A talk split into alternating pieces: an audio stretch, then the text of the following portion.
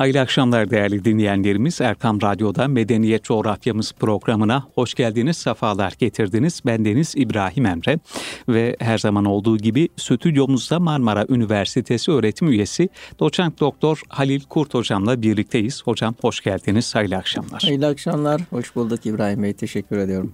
Evet hocam yine gündem e, bir hayli kabarık ve medeniyet coğrafyamızda konuşulması gereken önemli başlıkları bu hafta da sizinle e, istişare edeceğiz, konuşacağız. E, tabii ki öncelikle gündem maddemiz her zaman olduğu gibi ve 133 gündür devam ettiği gibi e, Gazze'ye yönelik İsrail vahşeti, soykırımı, katliamı artık nasıl çoğaltırsanız çoğaltın çünkü hepsine İsrail'in bu yaptıkları uyuyor. Evet e, 133 gün olmuş ve şöyle baktığımız zaman şehit sayısı 30 bine yaklaştı. 28 bini geçti hocam ve yaralılar bir hayli fazla. Tabi İsrail e, vahşette de sınır tanımıyor. Aynı zamanda 1,5 milyon insanın sıkıştığı Refah bölgesine de İsrail saldırı planlıyor ve yer yer saldırıyor. E, bir kara harekatı yapacağı ifade ediliyor. Dünyadan e, bu o, harekata yönelik cılız da olsa tepkiler geliyor yine. Diğer taraftan İsrail e, hastanelere yönelik baskınlarını, saldırılarını artırıyor. Son olarak Nasır Hastanesi ve Emel Hastanesi'ne yönelik e, saldırılar gerçekleştirdi ve oradaki yaralıları, doktorları e, maalesef katletti, yaraladı ve e, oradaki e, işleyişi durdurmak adına elinden gelen her şeyi yaptı. Üç hastanın da İsrail'in bu saldırıları sebebiyle şehit olduğu ifade edildi. Şimdi şöyle 133 günlük bilançoya bir bakalım, duruma bakalım hocam. E, neler görüyorsunuz ve İsrail'in bu yaptığı vahşet karşısında dünyanın sessizliği noktasında sizin söyleyecekleriniz nelerdir? Buyurun hocam. Evet, e, Yine bir e, cuma günü e, yine e, Kudüs'te Mescid-i Aksa önünde e, arbedeler evet. ve e, İsrail'in e, hukuk tanımaz tavrı ve Gazze. Şimdi 133 gün e, 2 milyon 300 bin insan e, abluka altında e, karadan, denizden, havadan kontrol ediliyor, evet. bomba yağdırılıyor ve şu anda biz e, Sayın Cumhurbaşkanı Erdoğan'ın e, Sisi ile görüşmesinden bile neyi bekliyoruz? Refah sınır kapısından yardım tırlarının biraz daha fazla girmesini tartışıyoruz. Evet. Şimdi e, dünyanın geldiği noktada e, şunu söyleyebiliriz. İsrail e, vahşeti, zulmü, soykırımı tarihe bir kara leke olarak düştü. Fakat e, şuna dikkat etmemiz gerekiyor. Gelecek nesillere. Yani bu Netanyahu çok katildi, gaddardı değil. İsrail nüfusunun en az yüzde 97'si bu işin içerisindedir. Evet. Belki yüzde 3-4'lük bir marjinal grup bu olaylara karşı çıkıyor olabilir. Çünkü yardım tırlarının önüne çıkan yerleşimcilerden söz ediliyor. Bu nedenle Burada sadece tek başına Netanyahu e, suçlanamaz. Bütün evet. İsrail halkı küresel ölçekte Siyonist medya ve arkasında Amerika Birleşik Devletleri ve Anglo-Sakson ittifakı. Yani Amerika bugün bütün haşmetiyle ağırlığını koysa üç gün içerisinde ateşkes de olur, Tabii. anda durur. Yani dolayısıyla ee, Amerika bir taraftan dünyaya insan hakları e, karnesi vermeye çalışırken diğer taraftan bundan daha büyük zulüm ve soykırım olamaz. Yani hastane basılıyor, doktorlar darp ediliyor, öldürülüyor.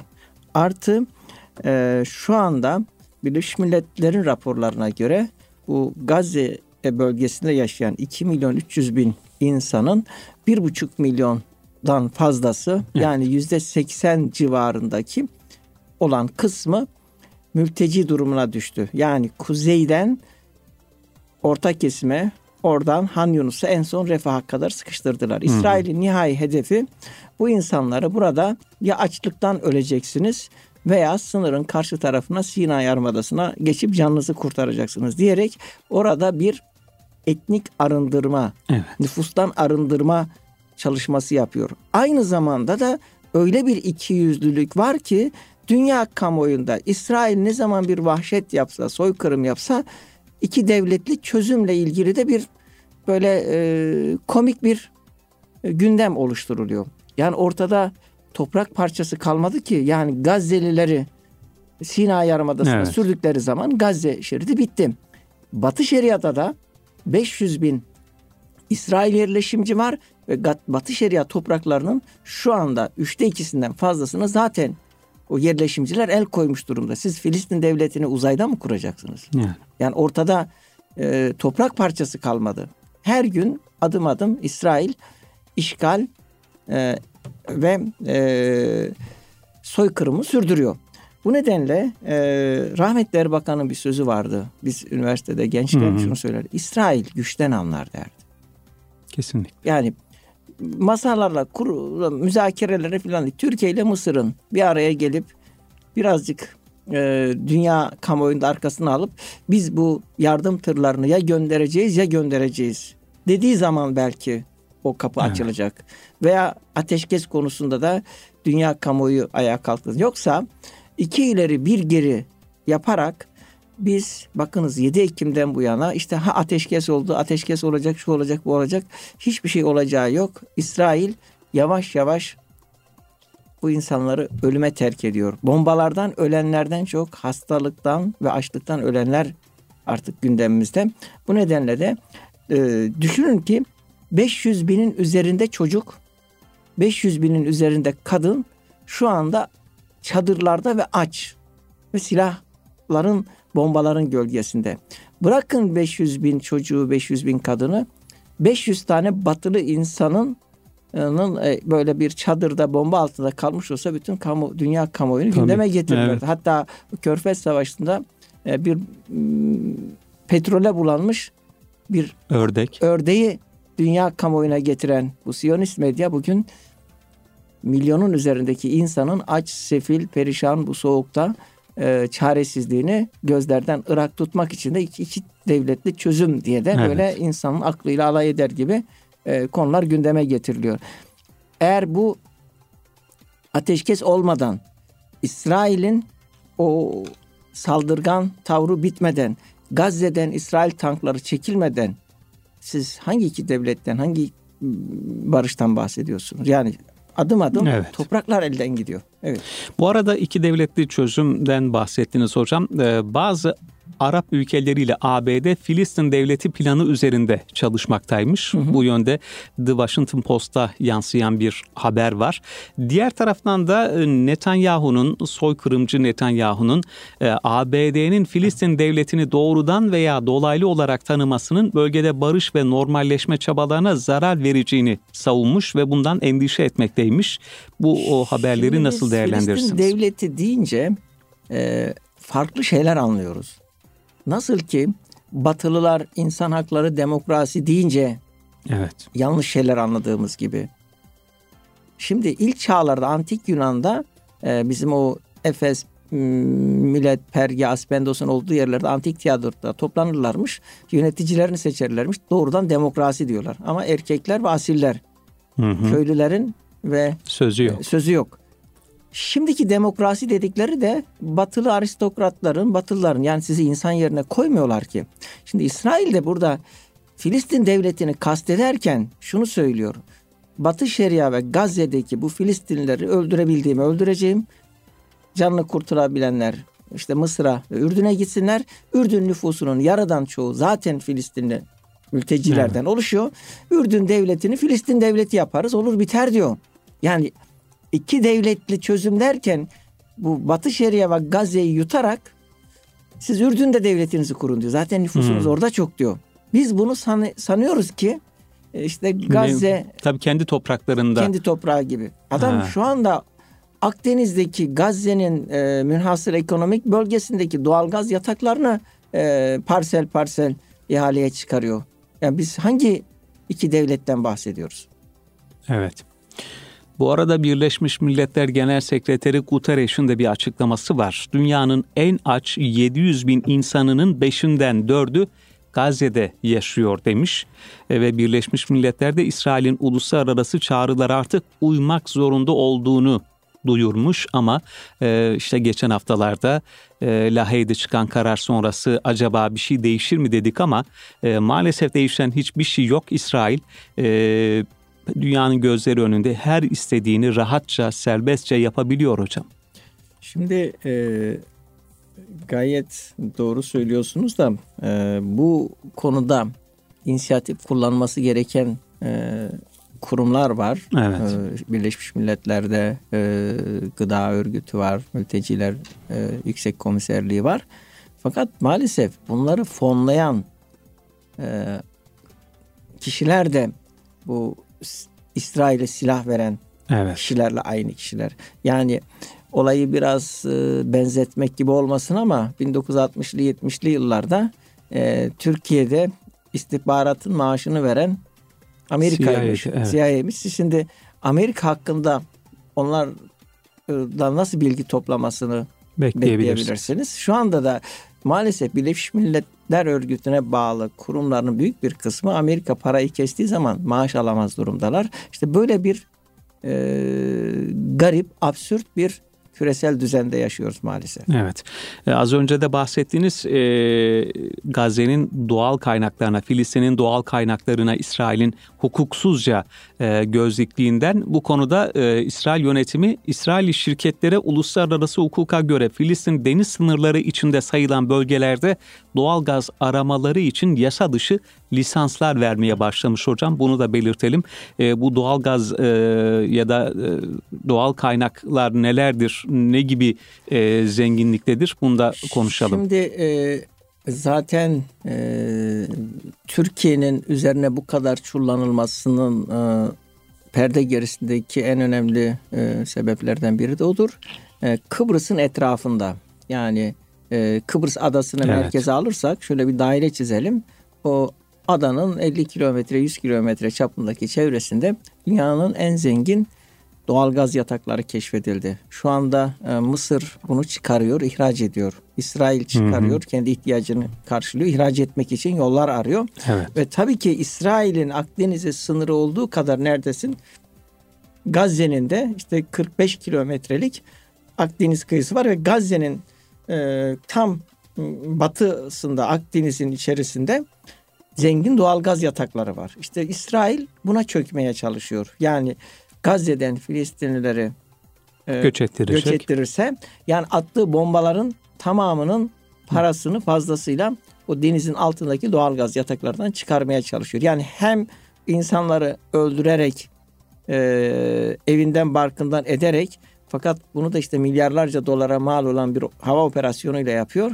Paralı askerlerle yapıyor. Fakat bunun parasını da oradaki doğalgaz yataklarından çıkarmayı hedefliyor. Yani Siyonist akıl böyle bir şeydir. Evet. Peki devam edelim hocam. Cumhurbaşkanı Erdoğan'ın e, yurt dışı temaslarıyla e, Erdoğan e, Birleşik Arap Emirlikleri ve Mısır'ı ziyaret etti. İlk durağı Birleşik Arap Emirlikleri'ydi. Dünya Hükümetler Zirvesi'ne onur konuğu olarak katıldı ve bir konuşma yaptı burada. E, tabii Birleşik Arap Emirlikleri e, Türkiye ilişkileri noktasında da stratejik e, toplantıların başlatılması kararı var. E, bunu söyleyebiliriz. Öncelikle Birleşik Arap Emirlikleri Türkiye ilişkileri ve bu ziyareti, bu dünya hükümetler zirvesini değerlendirelim hocam. Sonrasında Mısır ayağına bakalım. Şimdi e, Birleşik Arap Emirlikleri, Suudi Arabistan ve Mısır'la Türkiye'nin e, son 10 yıl içerisinde ilişkilerinin oldukça gergin olduğunu, hı hı. hatta yani olabilecek en e, alt seviyeye indiğini biliyoruz. Bu e, Muhammed Mursi'nin hapsedilmesi, evet. Mısır, Mısır'daki darbe girişimi ve arkasından Mursi'nin idamı sürecinde e, onlar da İhvan-ı Müslim hareketini e, bir terör örgütü ilan ettikten sonra Türkiye'nin bu üç ülkeyle de ilişkileri minimum düzeye inmiş idi. Hı hı. Hatta e, Türkiye'nin Libya operasyonları sırasında Birleşik Arap Emirlikleri ile yani sahada bu karşı SİHA'lar vasıtasıyla karşı karşıya geldiği evet. hadiseler de olmuş idi. Ancak e, gelinen e, son noktada şunu e, gördü ki bölge ülkeleri yani çatışmayla elde edecekleri bir şey yok. Bu sadece batılı ülkelerin ve İsrail'in e, değirmenine su taşımak olduğu hı hı. görüldü. Ve Birleşik Arap Emirlikleri'nin elinde büyük fonlar var. e, petrol, doğalgaz ve bir de ticaretten evet. büyük gelir elde ediyor. Yani Dubai ve çevresindeki limanlara e, uzak Asya'dan gelen mallar Orta Doğu ve Afrika pazarına oradan yayılıyor. Nitekim Türkiye'nin Birleşik Arap Emirlikleri ile olan ticaretinde e, diyelim ki 11 milyar dolarlık bir ticaret hacmi varsa yani Türkiye'nin ihraç ettiğinin kat kat fazlasını biz o böl serbest bölgeden ithalat yoluyla alıyoruz. Şimdi Türkiye Ateşehir'deki finans merkezinin işte e, açılışı ve e, New York ve Londra borsası gibi İstanbul'da bir e, finans merkezi. finans merkezi oluşturmaya çalışıyor ve para da Körfez bölgesinde. Dolayısıyla birinci ayağının bu para, finans ve ticaret olduğunu söyleyebiliriz Birleşik Arap Emirlikleri ile olan ilişkilerde. Hı hı. Bir de Türkiye'nin genç bir nüfusu vardır. İhracat yapmak zorunda ve orası e, Orta Doğu ve Afrika pazarına açılan önemli bir kapıdır. Evet. Bu yönüyle de bunu değerlendirebiliriz. Peki. İkinci durak Mısır'dı. Türkiye e, İhvan-ı Müslimin ya da Mursi'ye yapılan darbenin ardından Mısır'la ilişkileri koparmıştı. Cumhurbaşkanı Erdoğan e, Mısır'a 12 yıl aradan sonra ilk kez bir ziyaret gerçekleştirdi. Daha önce e, Sisi'nin Türkiye'ye gelmesi planlanıyordu ama e, bu ertelendi, iptal edildi bir şekilde. Sonrasında da e, Sisi'nin ısrarı üzerine Cumhurbaşkanı Erdoğan'ın ifadesiyle Cumhurbaşkanı Erdoğan Mısır'a bir ziyaret gerçekleştirdi ve bu ziyarette şüphesiz en önemli gündem başlığı da Gazze'ydi. İşte refah sınırından yardımların ulaştırılması vesaire Cumhurbaşkanı Erdoğan oradan da e, bu konuda güçlü mesajlar gönderdi. Ama diğer başlıklara da şöyle bakacak olursak Erdoğan Mısır'la ilişkileri daha da güçlendirme noktasında iradesini ortaya koydu e, ve bu ilişkilerin ilerlemesi Sudan'da Libya'daki gelişmelere de yansıyacağını belirtti. Burada da ortak bir e, fikir birlikteliği içerisinde olacaklarını ifade etti. E, Türkiye-Mısır ilişkileri ve 12 yıllık bir e, fetret dönemi diyelim. E, bundan sonrası için neler söylersiniz? Tabii e, burada da stratejik e, bu o, ortak toplantıların yapılması yapılması tekrar e, başlayacak. Bunu da belirtelim. E, bu konuda imzalar dağıtıldı. E, hocam bu ziyareti e, nasıl yorumlarsınız? Sizin için e, altı çizilecek evet. noktalar nelerdi? Şimdi ülkelerin dış politikaları kazan kazan esasına göre e, ayarlanır. Fakat bu Arap Baharı e, ve e, Mursi'nin evet. darbeyle e, iş başından götürüp Sisi'nin e, yönetime geçmesiyle birlikte adeta Türkiye-Mısır ilişkileri kaybet kaybet hı hı. Şey, e, durumuna düştü. Çünkü her iki ülkenin de zararına işleyen bir süreç evet. yaşandı. Bunun üzerine e, bir süre dondurulmuş ilişkiler e, dışları ve bürokratlar nezdinde alttan alta bir takım görüşmeler yapıldı ve en son Cumhurbaşkanı'nın e, Kahire'de ziyareti sırasında uçağının kapısına kadar gelen evet. bir Sisi hadisesini Hı-hı. görüyoruz. E, buradan şunu anlıyoruz. Kişisel olarak Sisi Erdoğan'la ve Türkiye ile ilişkilerini geliştirmek istiyor. Fakat şunu unutmamak gerekiyor ki onun iktidara getiren ve onun arkasındaki güç olan Amerika, Batı bir yere kadar buna müsaade, müsaade eder. Bunu göz ardı etmemek Hı-hı. gerekiyor. Peki e, bu ziyaretten beklenen ve e, muhtemel e, olumlu sonuçlar ne olabilir? Ben üç başlık altında topluyorum Buyurun bunu. Hocam.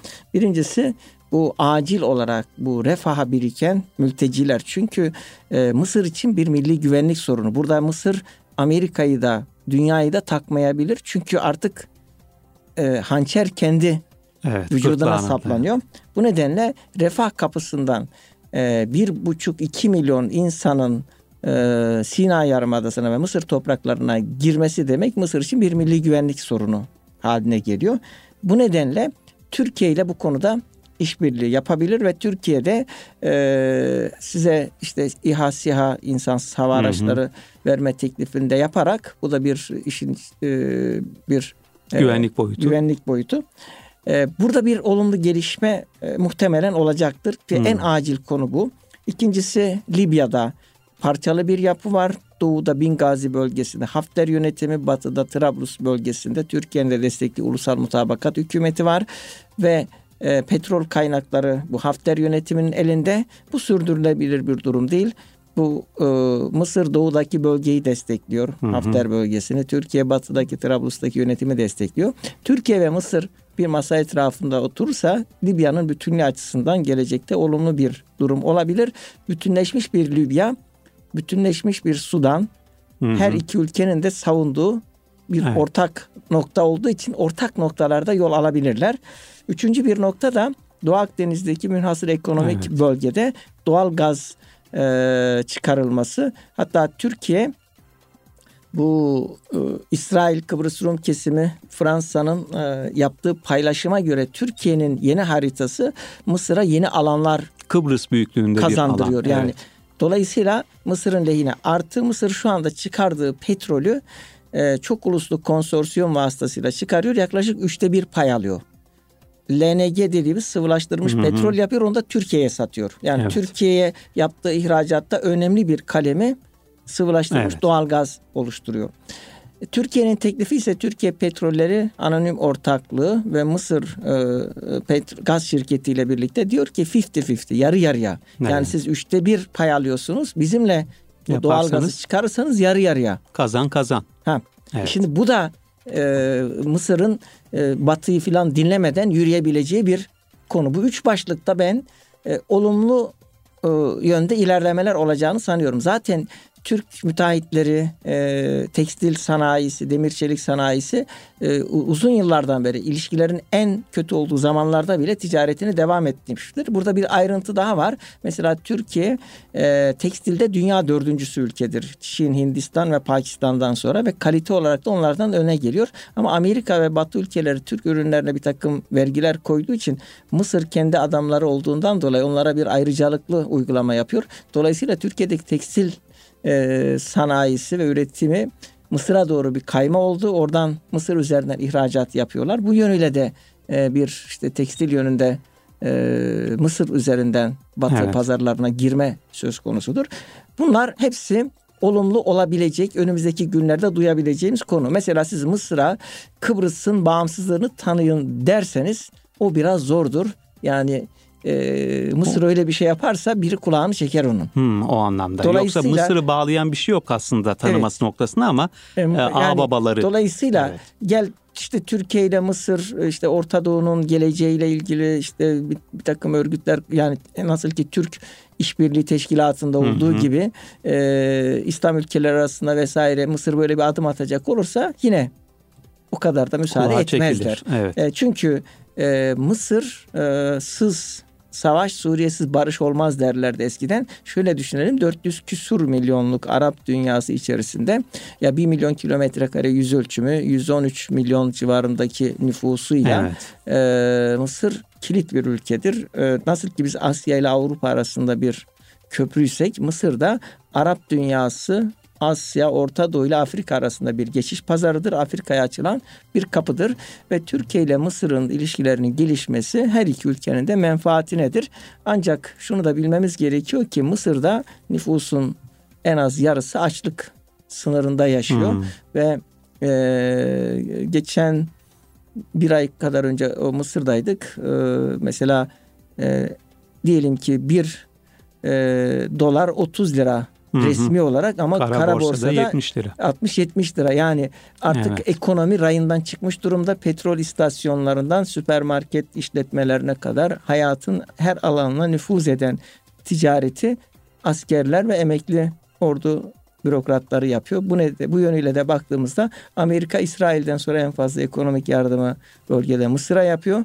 Yani dış kaynaklı yardımla ayakta durmaya çalışıyor ve yardımların hepsi de şartlı şurtu. Camp David antlaşmasından bu yana 1970'li yıllarda Enver Sedat'ın yapmış olduğu anlaşmadan bu yana Mısır ordusu ve ekonomisi batıdan gelen yardımlarla e, ayakta durmaya çalışıyor ve bu yardımlar aynı zamanda ülkenin farklı alanlarda kalkınmasına da ket vuruyor diyebiliriz. İşte e, en son Babul Mendeb Boğazı'ndaki olaylar neticesinde Süveyş kanalına hı hı. geçen gemi sayısı da azalınca en önemli gelir kaynakları işte turizm ve e, kanal geçiş ücretleriydi. Bu kanal geçiş ücretleri ve turizm de baltaladı bu Gazze olayları. Evet.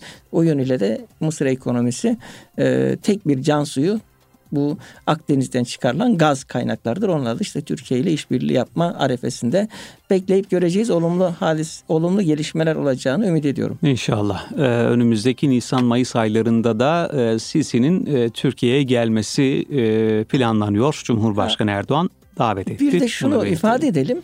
Yani işte siz 10 yıl önce Sisi'ye evet. demediğinizi bırakmadınız. Şimdi niye görüşüyorsunuz diye de bir eleştiri var.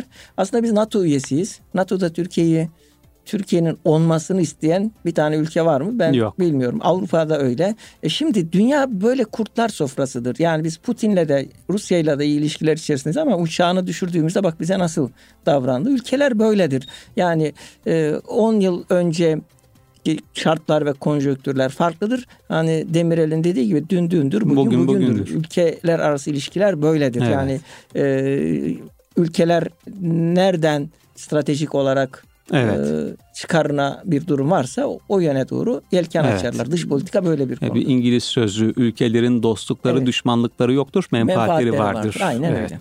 Peki hocam teşekkür ediyoruz. Bu bölümü noktalayalım. E, ikinci bölümde Cumhurbaşkanı Erdoğan'ın e, Mısır dönüşü yaptığı açıklamalar, mesajlarla devam edelim. Değerli dinleyenlerimiz bizden ayrılmayın. Tekrar birlikte olacağız. Erkam Radyo'da Medeniyet Coğrafyamız programında yeniden birlikteyiz. Hayırlı akşamlar değerli dinleyenlerimiz. Radyolarını yeni açanlara hoş geldiniz diyelim. Marmara Üniversitesi öğretim üyesi doçent doktor Halil Kurt hocamla birlikteliğimize devam ediyoruz. Hocam Cumhurbaşkanı Erdoğan uçakta e, gazetecilere gündeme dair e, değerlendirmelerde bulundu. Mısır Birleşik Arap Emirlikleri ziyareti dönüşü. Orada dikkat çeken husus e, Irak ve PKK terör örgütüyle mücadeleydi. İşte sırasıyla Dışişleri Bakanı, Milli Savunma Bakanı, MİT e, Başkanı'nın Irak'a yaptığı ziyaretleri e, değerlendirdi Cumhurbaşkanı Erdoğan ve e, Süleymaniye'nin Süleymaniye'nin terör örgütüne kucak açmasına dair uyarıları dikkat çekti. Biz söyleyeceklerimizi söyledik ve bu konuda tedbir almaktan da çekinmeyiz dedi Cumhurbaşkanı Erdoğan. Yapacaklarımızı yaparız dedi. Süleymaniye'yi uyardıklarını belirtti.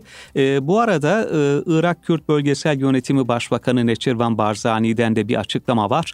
Terör örgütü PKK'nın bölge topraklarını Türkiye'ye karşı kullanmasını reddettiklerini belirterek örgütün Erbil ve Bağdat için büyük bir baş ağrısı olduğunu söylemiş.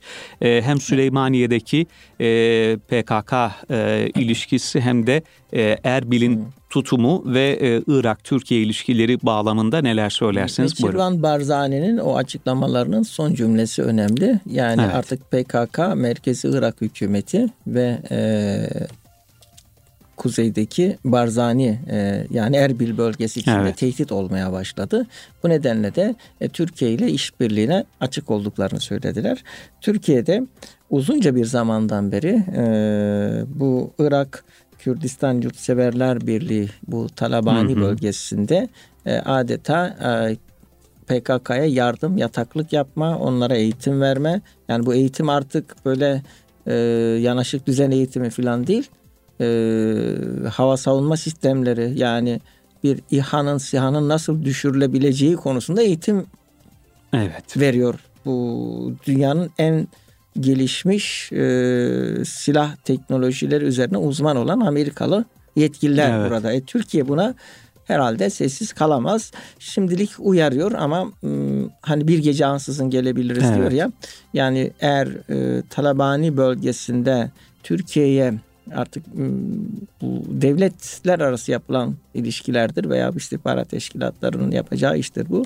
Bizim bilmemiz mümkün değil. Hı hı. Yani Türkiye istediği güvenceleri almazsa e, gerekeni yapar oraya bir hava harekatı veya evet. da e, karadan da nokta operasyonu yapabilir diye söyleyebiliriz. Zaten MIT e, birçok elebaşını Süleymaniye'de etkisiz Sur- hale getiriyordu. Suriye'de, Irak'ta evet. birçok yerde. Evet. E, çünkü bu terör örgütlerini bitirmenin en önemli yollardan biri insan kaynağını kesmek, e, para kaynağı olan işte uyuşturucu silah kaçakçının engel olmak bir de elebaşlarını hı hı. ortadan kaldırdığınız zaman zaten bir şekilde evet. e, e, yok olma sürecine giriyorlar. Şu anda Türkiye üçünü birden yapıyor. Yani artık Türkiye'den PKK'ya katılım söz konusu değil. E, işte onların silah uyuşturucu e, kaynaklarını kurutmaya çalışıyor. Bir de elebaşlarını e, nokta operasyonu ortadan kaldırma. Terörle en etkili mücadele şekli dünyada hı hı. böyledir zaten. Peki hocam.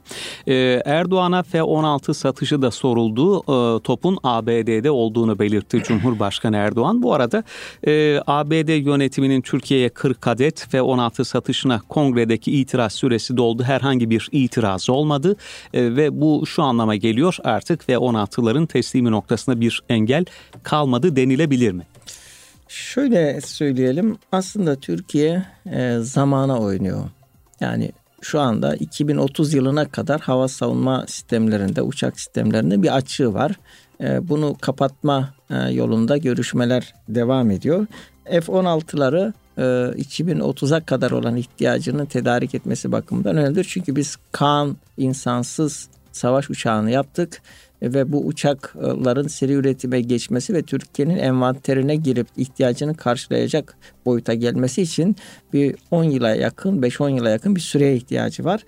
E, Türkiye F-16 ile geçiş sürecini tamamlayabilirse e, bu artı bir şeydir. Fakat e, çaktırmadan F-35'e tekrar sokmaya çalışıyor Amerika Türkiye'yi ve e, benim şahsi görüşüm bu F-35 projesinden Türkiye iyi ki çıkarıldı. Hı hı. Hatta iki uçak almıştık. Uçağı vermediler. Parasını aldılar. Şimdi bir de hangar ücreti istiyorlar o şirket olarak. Amerika kapitalist evet. emperyalizm böyle bir şeydir. E, çünkü siz o projeye girdiğinizde çok büyük ağır maliyetleri milyarlarca dolarlık masrafı olan bir projedir. Bu oraya para yatırırsanız bu insansız e, savaş uçağı projesi akamete uğrayabilir. Zaten Amerikan da tam yapmak istediği şey bu. Yani size şunu da verelim, bunu da verelim. Aslında kongreden geçiriyormuş, geçirmiyormuş gibi yapmalarındaki şey de sizi oraya çekmeye çalışıyor. Yani Türkiye bu tuzağa düşmemeli.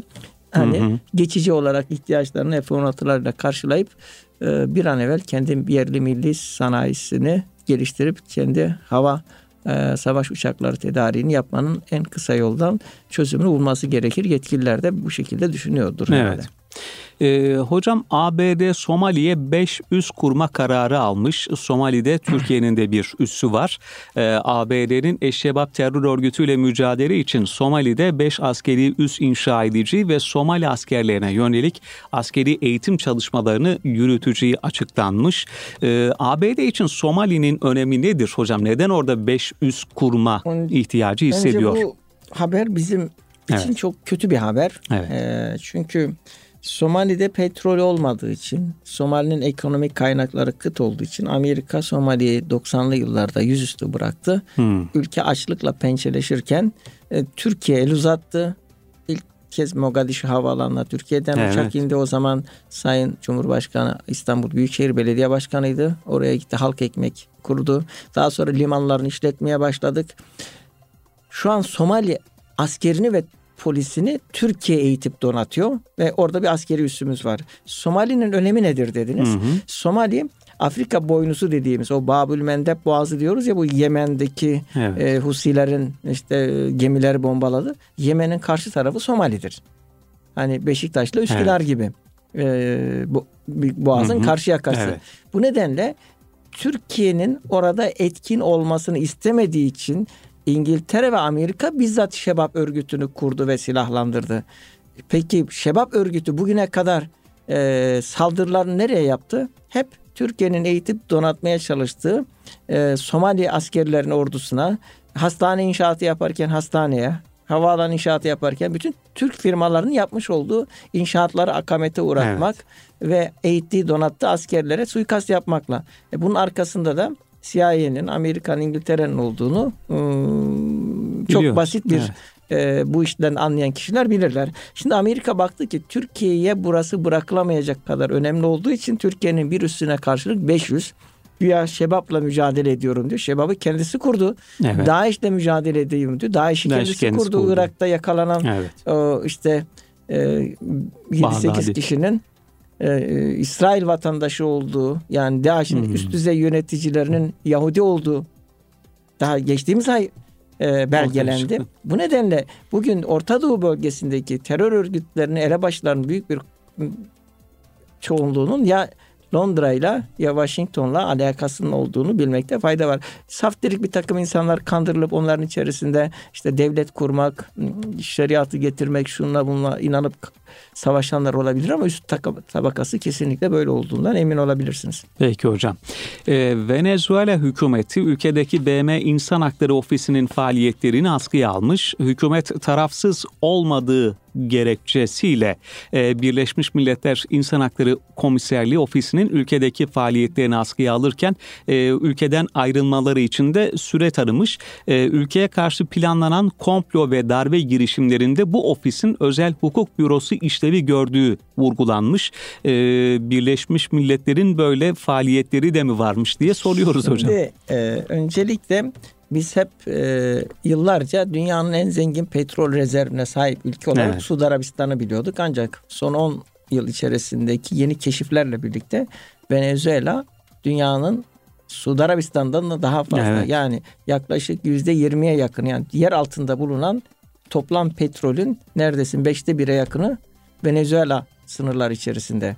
Dolayısıyla e, Chavez'in başına gelenler, Maduro'nun başına gelenler yani e, sürekli olarak darbeler vesaire. Yani bu kadar petrolü e, Venezuela halkına kolay kolay bu çok uluslu şirketler yedirmek istemiyorlar. Ve bu nedenle de un bulamadılar. Yani orası e, iklim olarak ekvatoral kuşakta olduğu için buğdayın yetişmesi zor o iklimde. Evet. E, her türlü tropik meyvelerin olduğu bir coğrafyadır Venezuela'nın olduğu yer e, sıcak, e, nemli bir bölge. Ya insanlar un ve ekmeğe muhtaç hale geldiler petrol denizinin üzerinde yaşarken ve e, çok uğraştılar. İstedikleri kişiyi iktidara getiremediler. E peki oraya e, şimdi üzerinde Amerika yazan tişörtlerle girecek halleri yok. Ne olacak? İşte Birleşmiş Milletler Ofisi vasıtasıyla. Çünkü evet maaşlarını kendi ödüyor diye az önce ifade ettik. Bu nedenle de e, Venezuela devleti de herhalde görmüştür yani o insanların hı hı. ne amaçla geldiğini. Dolayısıyla e, Batı insanı veya kapitalist emperyalist sistem süt sağmayacağı ineğe ot vermeyeceğine göre oralara gelmişse yine o bölgenin kaynaklarını e, transfer amacı vardır. Bu nedenle de e, mesela Filistin meselesinde Venezuela birçok İslam ülkesinden çok daha ön planda İsrail'in evet. aleyhinde tavır aldı. Dolayısıyla da bunun da bir bedelini ödetirler ona. Bu nedenle e, Venezuela hükümeti yerden göğe kadar haklı onlara dikkat etmesi lazım. Etmese de koltuğunda acırsa kendisi acınacak hale düşer. Peki hocam. 2024 yılı seçimler yılı denilebilir. Ee, Azerbaycan'da geçen hafta seçim yapıldı. Aliyev yeniden seçildi. Ee, Mart ayında zannedersem Rusya'da seçim var. Kasım'da ABD'de seçim var. Ee, Azerbaycan e, Cumhurbaşkanı İlham Aliyev Kur'an-ı Kerim'e yemin ederek görevine başladı. Bu arada İran ve Ermenistan da bir anlaşma imzaladı. Ee, iki ülke arasında ekonomik ilişkilerin geliştirilmesi kapsamında 19 mutabakat zaptı imzalanmış. Ee, İran'ın Ermenistan'a verdiği desteği biliyoruz ama bunu ilerlettiğini de görüyoruz. Bu anlamda neler söylersiniz hocam? Şimdi orada İran'ın derdi e, aslında Ermenistan'a olan sevgisinden filan değil. Yani e, burada stratejik olarak baktığımızda e, Azerbaycan e, hem Türkiye tarafından hem de Amerika ve batılı güçler tarafından destekleniyor. Çünkü İran'ı bir çevreleme, kuşatma e, harekatı vardır Amerika'nın. E, bu nedenle de işte Azerbaycan'ı dengeleyebilmek adına Ermenistan'la ilişkileri sıkı tutmaya çalışıyor. Fakat bu içerisinde bir takım problemlere sebep olabilir. Çünkü İran'ın bugün 88 milyon civarında nüfusunun %30'a yakını Türktür ve Azerbaycan'ın 10 milyon nüfusuna karşılık e, İran içerisinde 32 eyaletin altısında Doğu Azerbaycan, Batı Azerbaycan, Zencan, Erdebil gibi hı hı. E, eyaletlerdeki Azerbaycan kökenli nüfus Azerbaycan'ın iki katından fazla. Bu nedenle o Ermenistan'la yapmış olduğu bu ilişkiler kendi ülkesi içerisinde de bir takım sıkıntılara sebep olabilir. Bu da ayrıca not edilmesi Hı-hı. gereken bir konudur. Evet. Ee, 2024 seçimler yılı dedik. Rusya Devlet Başkanı Putin bir mülakatta şöyle bir soruyla karşılaşıyor. ABD'de kimin seçilmesini istersiniz? Biden mı ve Trump mı diye soruluyor. O da Biden diyor. Ee, sebebini de şöyle gösteriyor. E, çünkü o deneyimli biri ve e, daha öngörülebilir. E, Trump'ı ise işte e, ne zaman ne yapacağı belli olmayan biri olarak gördüğü için Biden'ı tercih ederim diyor. Bu açıklamayı nasıl değerlendirirsiniz? Ya şimdi Amerika'da e, iki tane bunak diyelim. Biden zaten 84 yaşında evet. bildiğim kadarıyla. E, Trump 70'in üstünde. Aklı gelip evet. gidiyor. Trump zaten e, baştan dengesiz bir insandı. Fakat Amerika'da sistem işliyor. Yani oraya herhangi birini figür olarak otursanız bile yani mesela Trump geldi Suriye'den Amerikan askerlerini çekeceğim dedi. Pentagon ağırlığını koydu dedi. Yani o iş öyle olmuyor hmm. dedi. Sonra e, Trump söylemlerini değiştirmeye başladı. Yani aslında büyük devlet olmanın bir gereği budur. Yani Türkiye'de de sistem öyle bir kurulmalı ki e, yani Sayın Cumhurbaşkanı'nın görev süresi bitip yeni bir başkan seçildiğinde muhalefetten biri seçilmiş olsa bile sadece e, bina içerisinde e, boyayı, e, cilayı, restorasyonu yapabilmeler. Bizimkiler binayı tekrar evet. yıkıp kurmaya çalışıyorlar. Yani sistem tamamen çöküyor. Bu nedenle de e, böyle bir problem var. E, Putin onu söylemiş olabilir fakat bizim şu anda gündemimizde Pakistan seçimlerinin hmm. sonucu işte bir muhalefet e, pardon parçalı bir yapı ortaya çıktı. Evet. E, artı Endonezya'da sessiz sedasız bir seçim var. Bakın hı hı. hiç dünyanın gündemine gelmiyor. Yani Gelmiyor. burada şunu söyleyeceğim. Türkiye'nin nüfusu 85 milyon, Endonezya'nın nüfusu 270 milyon. En kalabalık Müslüman ülke. Fakat seçim oluyor. Bakın bizim gündemimizde bile değil. Fakat Türkiye'de seçim olduğu gece e, Avrupa'dan Afrika'nın işlerine yani e, Azerbaycan'daki insan da Senegal'deki insan da Almanya'daki e, hı hı. Türk ve Alman da Türkiye seçiminin sonuçlarını merak evet. ediyorlar. O halde Türkiye'nin Türkiye'den ibaret olmadığını ve medeniyet coğrafyamızın bizim bu mevcut e, sınırlarımızın çok ötesinde olduğunu görme açısından önemlidir diye dikkat çekmek istiyorum. Yani bakın Endonezya'da seçim oldu. Evet. Kimsenin çok da fazla umurunda değil, dikkatini çekmiyor. Evet. Peki hocam. Ee, önemli bir e, konuya bakalım. Ee, daha önce e, Türkiye'nin de mücadele verdiği bir konu sapkın akımlara karşı mücadele.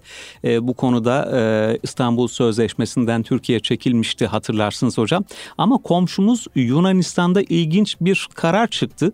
Yunan parlamentosu eşcinsel çiftlerin evlenme ve birlikte çocuk edinme hakkını tanıyan yasa tasarısına onay verdi. Ee, Rusya'nın bu konudaki tutumunu biliyoruz. Çok sert e, kararlar aldı. Macaristan aynı şekilde bir duruşu olan ülke hatta Sırbistan. E, ama komşumuz Yunanistan'da böylesine bir kararın çıkmış olması nasıl değerlendirilebilir? Buyurun hocam.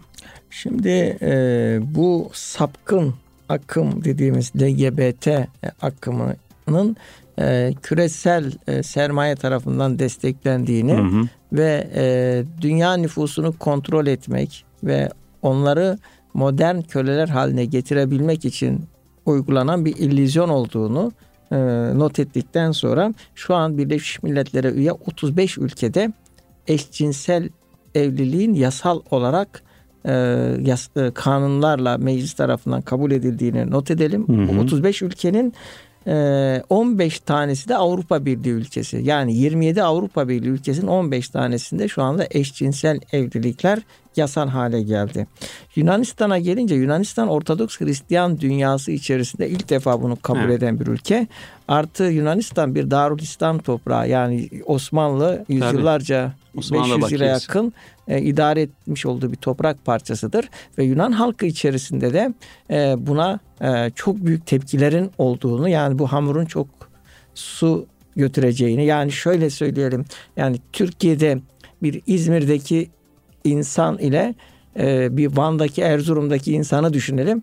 Yani bu CHP'li de olsa AK Partili de olsa, hı hı. Kürt de olsa, Türk de olsa e, bir muhafazakar yapı vardır. Batıya doğru liberalleşir. Yani bir Hollanda'nın e, Hristiyan kültürüyle Yunanistan'ınki çok farklıdır. Dolayısıyla Yunanistan'da bu karara tepkilerin çok daha fazla olacağını ben değerlendiriyorum. Çünkü doğuya doğru gittikçe toplumların biraz daha muhafazakar olduğunu. Çünkü bu e, eşcinsel evliliklerle birlikte yani erkek erkeğe veya hı hı. kadın kadına lezbiyenler evleniyorlar ve e, bir süre sonra çocuğa ihtiyaçları olunca da bu yetimhanelerden şuradan buradan evlat ediniyorlar e, bu şekilde ya da kedi köpek besleyerek değil mi hocam e, bu duygularını tatmin etmeye çalışıyorlar. Zaten kedi köpek maması üreten evet. ayrı bir sektör oluştu. Hı hı. E, bir de bu savaşların e, insanları yerinden etmelerin sonucunda bu mülteci dramları neticesinde birlikteliğini kaybeden aileler var. Evet. Yani yüz binlerce milyonlarca işte bu aslında bu e, bu tür hercümerç olmanın altında parmağı olanlar LGBT ile ne kadar ilişkili olduğunu söyleyebilir. Çünkü aileler dağılacak ki bunlar çocuk sahibi olacaklar. Yani normal e, sizin gibi benim gibi evet. e, ailesi olan 2-3 tane çocuğu olan insanlar niye çocuğunu kaptırsın bunlara? Bir e, savaş olacak, bir dram olacak, anne baba ölecek, çocuk ortada kalacak ki bunlar çocuk sahibi olsunlar. Evet mesela Almanya'da kaybolan çocuklar e, evet. e, vakası var değil mi hocam? Mülteci çocukların nerede olduğu bilinmiyor. Dolayısıyla bu hareketin öyle masumane e, insanların cinsel tercihlerinden kaynaklanan bir sapkınlık olarak değerlendirmemek gerekiyor. Bunun arkasında e, küresel bir akıl olduğunu insan neslini bir yere doğru kanalize etmek burada sadece Müslümanlar için değil Hristiyanlar için de hı hı. bütün insanlık içerisinde büyük bir tehdit vardır. Bu noktada e, bütün insanlık bunlara karşı omurgalı bir duruş e, sergilemelidir. Çünkü Allah'ın lanet ettiği e, Kur'an'da e, o Lut kavmiyle ilgili çok açık hı hı. ve net ayetlerin olduğu bir şeyde biz böyle bir taraf olamayız. Burada bir taraf olan bertaraf, bertaraf olur. olur. Allah muhafaza. Peki hocam çok teşekkür ediyoruz. Ee, önemli bir konuyla programımızı nihayet erdiriyoruz. Bu hafta değerli dinleyenlerimiz Marmara Üniversitesi öğretim üyesi doçent doktor Halil Kurt hocamla medeniyet coğrafyamızda yaşanan önemli başlıkları konuştuk. Haftaya yeniden birlikte olabilmek ümidiyle hayırlı akşamlar diliyoruz. Hoşçakalın.